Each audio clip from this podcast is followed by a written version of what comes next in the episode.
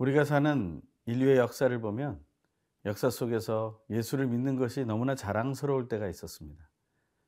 그리고 또 예수 그리스도의 몸된 교회가 너무나 이 땅에 빛처럼 비춰지고 또 필요할 때가 있었습니다. 하지만 요즘 시기에 우리의 모습을 다시 돌아보면 예수를 믿는 자들은 세상에서 큰 의미가 있어 보이지 않습니다. 오히려 조롱을 당하거나 책임을 느껴야 하는 자리에 있게 됩니다.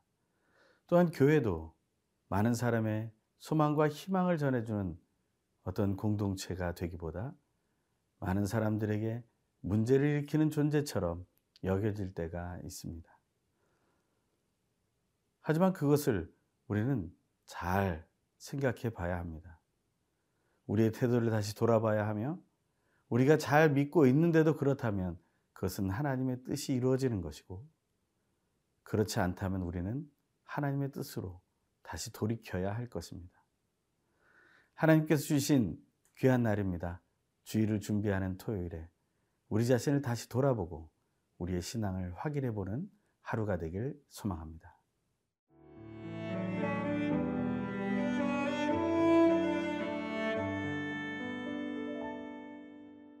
요한복음 15장 18절에서 27절 말씀입니다. 세상이 너희를 미워하면 너희보다 먼저 나를 미워한 줄을 알라. 너희가 세상에 속하였으면 세상이 자기의 것을 사랑할 것이나 너희는 세상에 속한 자가 아니요 도리어 내가 너희를 세상에서 택하였기 때문에 세상이 너희를 미워하느니라. 내가 너희에게 종이 주인보다 더 크지 못하다 한 말을 기억하라. 사람들이 나를 박해하였은즉 너희도 박해할 것이요 내 말을 지켰은즉 너희 말도 지킬 것이라. 그러나 사람들이 내 이름으로 말미암아 이 모든 일을 너희에게 하리니 이는 나를 보내신 이를 알지 못함이라. 내가 와서 그들에게 말하지 아니하였더라면 죄가 없었으려니와 지금은 그 죄를 핑계할 수 없느니라. 나를 미워하는 자는 또 내 아버지를 미워하느니라. 내가 아무도 못한 일을 그들 중에서 하지 아니하였더라면 그들에게 죄가 없었으려니와 지금은 그들이 나와 내 아버지를 보았고 또 미워하였도다.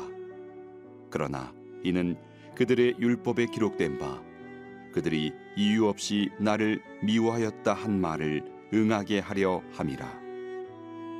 내가 아버지께로부터 너희에게 보낼 보혜사 곧 아버지께로부터 나오시는 진리의 성령이 오실 때에 그가 나를 증언하실 것이요 너희도 처음부터 나와 함께 있었으므로 증언하느니라.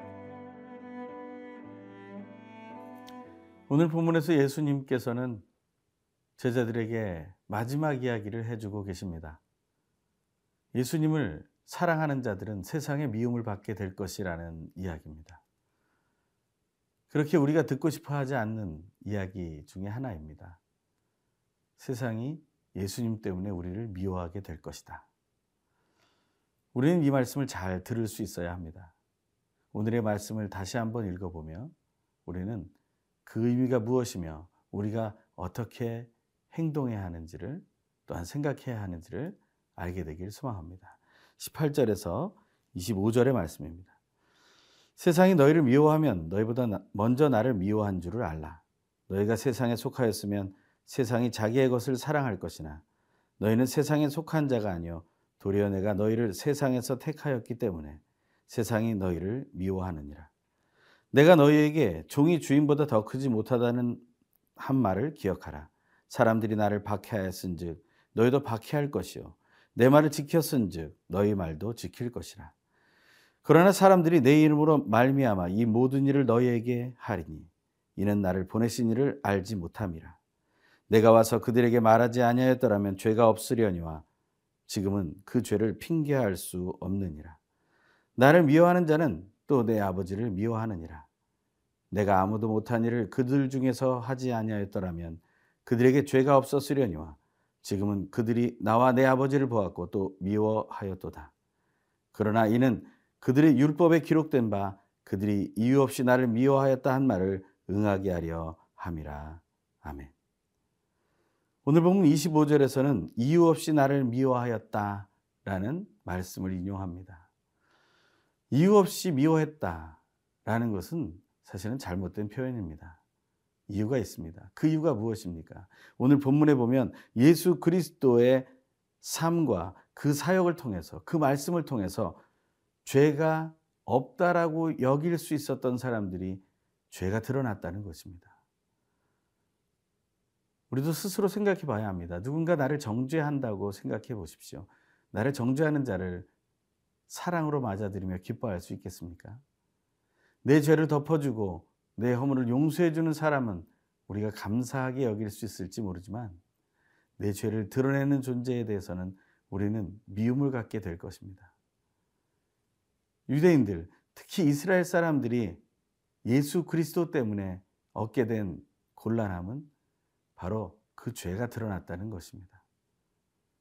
그 상류층에 있었던 사두개인과 또 지도층에 있었던 바리새파 사람들 그리고 율법학자들과 여러 제사장들 그리고 대제사장들 모두가 자기의 기득권을 가지고 살아가는 순간 속에서 하나님의 말씀을 가지고 선용을 하기도 하지만 때로는 악용을 해왔던 그 모든 삶들을 고발하셨던 예수 그리스도 때문에 그들은 갑자기 죄가 드러나게 돼 버린 것이죠. 세상은 죄를 덮어 놓으려고 합니다. 그리고 그 덮어 놓은 죄를 사용해서 그 악용을 통해 사람들을 더 죄로, 더 죄 속으로 들어가게 만듭니다. 그것이 세상입니다. 그렇기 때문에 세상은 죄가 드러나는 것을 원하지 않습니다. 죄가 드러난다 할지라도 그것은 세상이 이 모든 죄악들을 더욱더 활, 활용하기 위해서 그 죄가 드러나기를 원하는 것 뿐입니다. 죄의 문제를 해결하기 위해서 세상은 죄를 드러내지 않는다는 것입니다.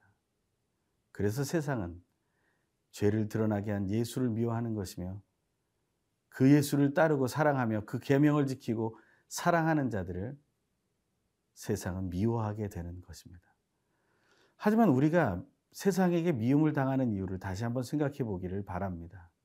우리가 정말 우리의 죄를 다 회개하고 세상의 죄가 온전히 하나님 안에서 해결돼야 하기 때문에 그 죄를 드러내는 모습 속에서 미움을 받고 있는 것인지 아니면 세상도 판단할 수밖에 없는 더러운 죄 속에서 헤매고 있기에 세상의 모든 죄악된 물결들을 교회 안으로 가져와서 우리의 신앙생활로 가져와서 사용하고 있기에 우리가 세상에게 정죄를 당하고 우리가 부정을 당하고 있는 것은 아닌지 우리가 이 시간 잘 생각해 보기를 소망합니다.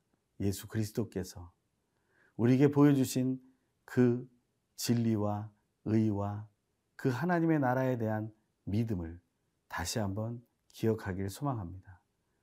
우린 세상의 미움을 받아야 하지만 우리의 죄 때문이 아니라 예수 그리스도를 닮아가는 우리의 의로움 때문에 미움을 당해야 하는 것을 기억하게 되기를 소망합니다. 오늘도 우리의 죄를 용서하시고 의롭다 부르신 예수 그리스도를 닮아감으로 세상의 미움을 이겨내는 승리하는 하루 되길 소망합니다.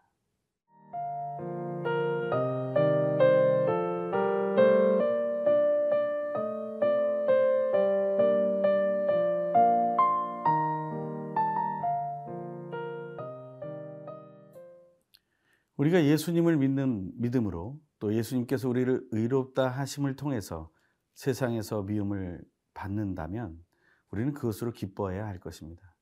왜냐하면 그것이 예수 이름으로 받게 되는 우리의 열매 중의 하나이기 때문에 그렇습니다. 우리는 고난 가운데 들어갈 수 있습니다. 고통 속에 있을 수 있습니다.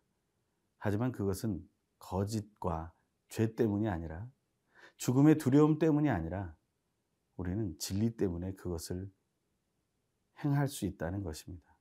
고통과 고난 속에 우리가 있을 때 하나님은 어디 계실까요? 우리는 이런 찬양을 기억해 봅니다. 하나님께로 더 가까이 갑니다. 고통 가운데 계신 주님. 하나님께서는 우리의 고통 속에 함께 거해 주십니다.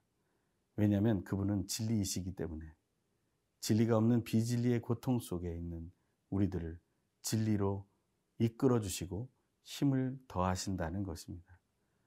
그 일을 하는 분이 누구입니까? 오늘 본문에서 이렇게 말하고 있습니다. 26절, 27절의 말씀입니다.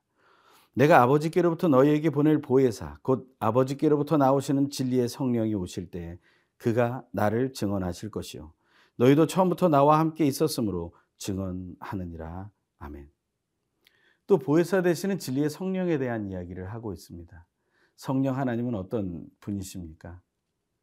그분은 오늘 본문에서 내가 아버지께로부터 너희에게 보낼 이라는 말에서 예수님께서 요청하셔서 이 땅에 임하시는 분이라는 사실입니다. 우리는 거기서 한 가지의 단서를 얻게 됩니다. 우리가 성령을 소망하고 성령의 임재를 간구할 수 있다는 것입니다. 그것도 예수님의 이름으로 간구할 수 있다는 것이죠. 예수님께서 말씀하셨습니다. 누구든지 내 이름으로 구하면 받으리라. 성령을 구할 때 하나님께서는 우리에게 성령의 충만함을 허락해 주실 것입니다. 왜냐하면 그것은 예수 그리스도의 이름으로 요청할 때 하나님께서 이루신 일이기 때문에 그렇습니다. 또한 성령 하나님은 어떤 분이십니까? 하나님께서 보내시는 분이라는 것입니다. 하나님께서 보내셨다는 것은 성령 하나님의 모든 사명은 하나님의 뜻 안에 있다라는 것을 말합니다. 성령 하나님은 스스로 알아서 행동하지 않으십니다. 하나님의 뜻에 따라 움직이시며 하나님의 뜻에만 순종하는 분이시라는 겁니다. 우리가 삼위일체 하나님을 말할 때 그 사랑이 어떻게 하나가 될 수 있는가? 그것은 서로 사랑으로 하나 됐기 때문이라는 것입니다. 서로의 계명을 사랑하며 그 계명에 순종하는 그 사랑 속에서 삼위일체 하나님은 하나가 되신 것이죠. 성령 하나님은 그렇게 하나님의 사명을 받고 보냄을 받은 그러한 분이라는 사실을 우리가 잊어서는 안 될 것입니다. 또 오늘 본문에서 성령 하나님은 어떤 분이십니까? 그분은 아버지께로부터 나오시는 분이라고 말하고 있습니다. 다시 말하면 성령 하나님은 언제나 하나님 아버지와 함께 계시는 분이라는 것입니다. 이 땅에 예수가 사람으로 계실 때는 언제나 함께 계시려고 하나님의 뜻을 따라 나오셨겠지만 사실은 부활하시고 승천하신 하나님의 아들 되신 예수 그리스도와는 늘 함께 계시는 분이 바로 성령 하나님이시라는 것입니다. 하나님 아버지께로부터 나왔고 또한 이제는 그 아들 되시는 예수 그리스도와 함께 하시는 성령 하나님. 그 하나님은 하나님과 늘 함께 하셨기에 하나님의 모든 것을 아십니다. 그래서 우리를 위해 말할 수 없는 탄식으로 간구하신다고 사도 바울은 로마서 8장에서 말하고 있는 것입니다. 진실로 성령 하나님께서 하시는 그 일을 우리는 기억하게 되길 바랍니다. 그리고 그분은 또한 진리의 영이십니다.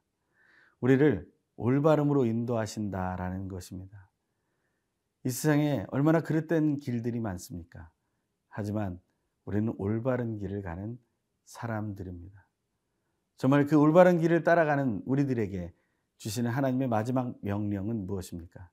성령의 임재를 통해 우리가 누릴 수 있는 그 사역은 무엇입니까? 오늘 27절의 말씀처럼 우리는 예수를 증언해야 하는 것입니다. 사도행전 1장 8절에서 오직 성령이 너희에게 임하시면 너희가 권능을 받고 예루살렘과 온 유대와 사마리아와 땅 끝까지 이르러 내 증인이 되리라 하시니라 하신 말씀처럼 우리는 예수의 증인된 삶을 진리의 영이신 성령과 함께 이루어 나갈 수 있다는 것입니다. 주일을 준비하는 토요일, 또 2월을 마치는 또 새로운 3월을 준비하는 이 날에 우리는 성령 하나님과 함께 예수의 증인으로 세워지는 기쁨을 누리길 간절히 소망합니다. 기도하겠습니다. 하나님 아버지, 오늘도 예수 그리스도의 이름으로 나에게 또한 우리 모두에게 이 교회 위에 부으신 성령 하나님과 함께 예수의 증인된 사명을 감당하게 하여 주시옵소서. 귀하신 예수 그리스도의 이름으로 간절히 기도합니다. 아멘.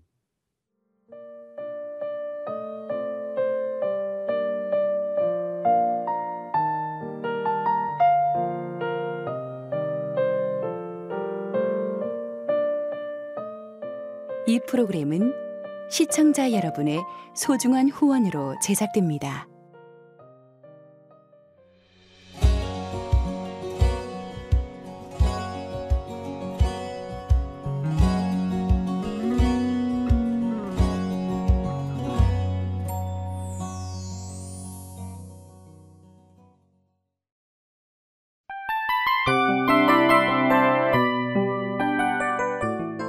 이 프로그램은 청취자 여러분의 소중한 후원으로 제작됩니다.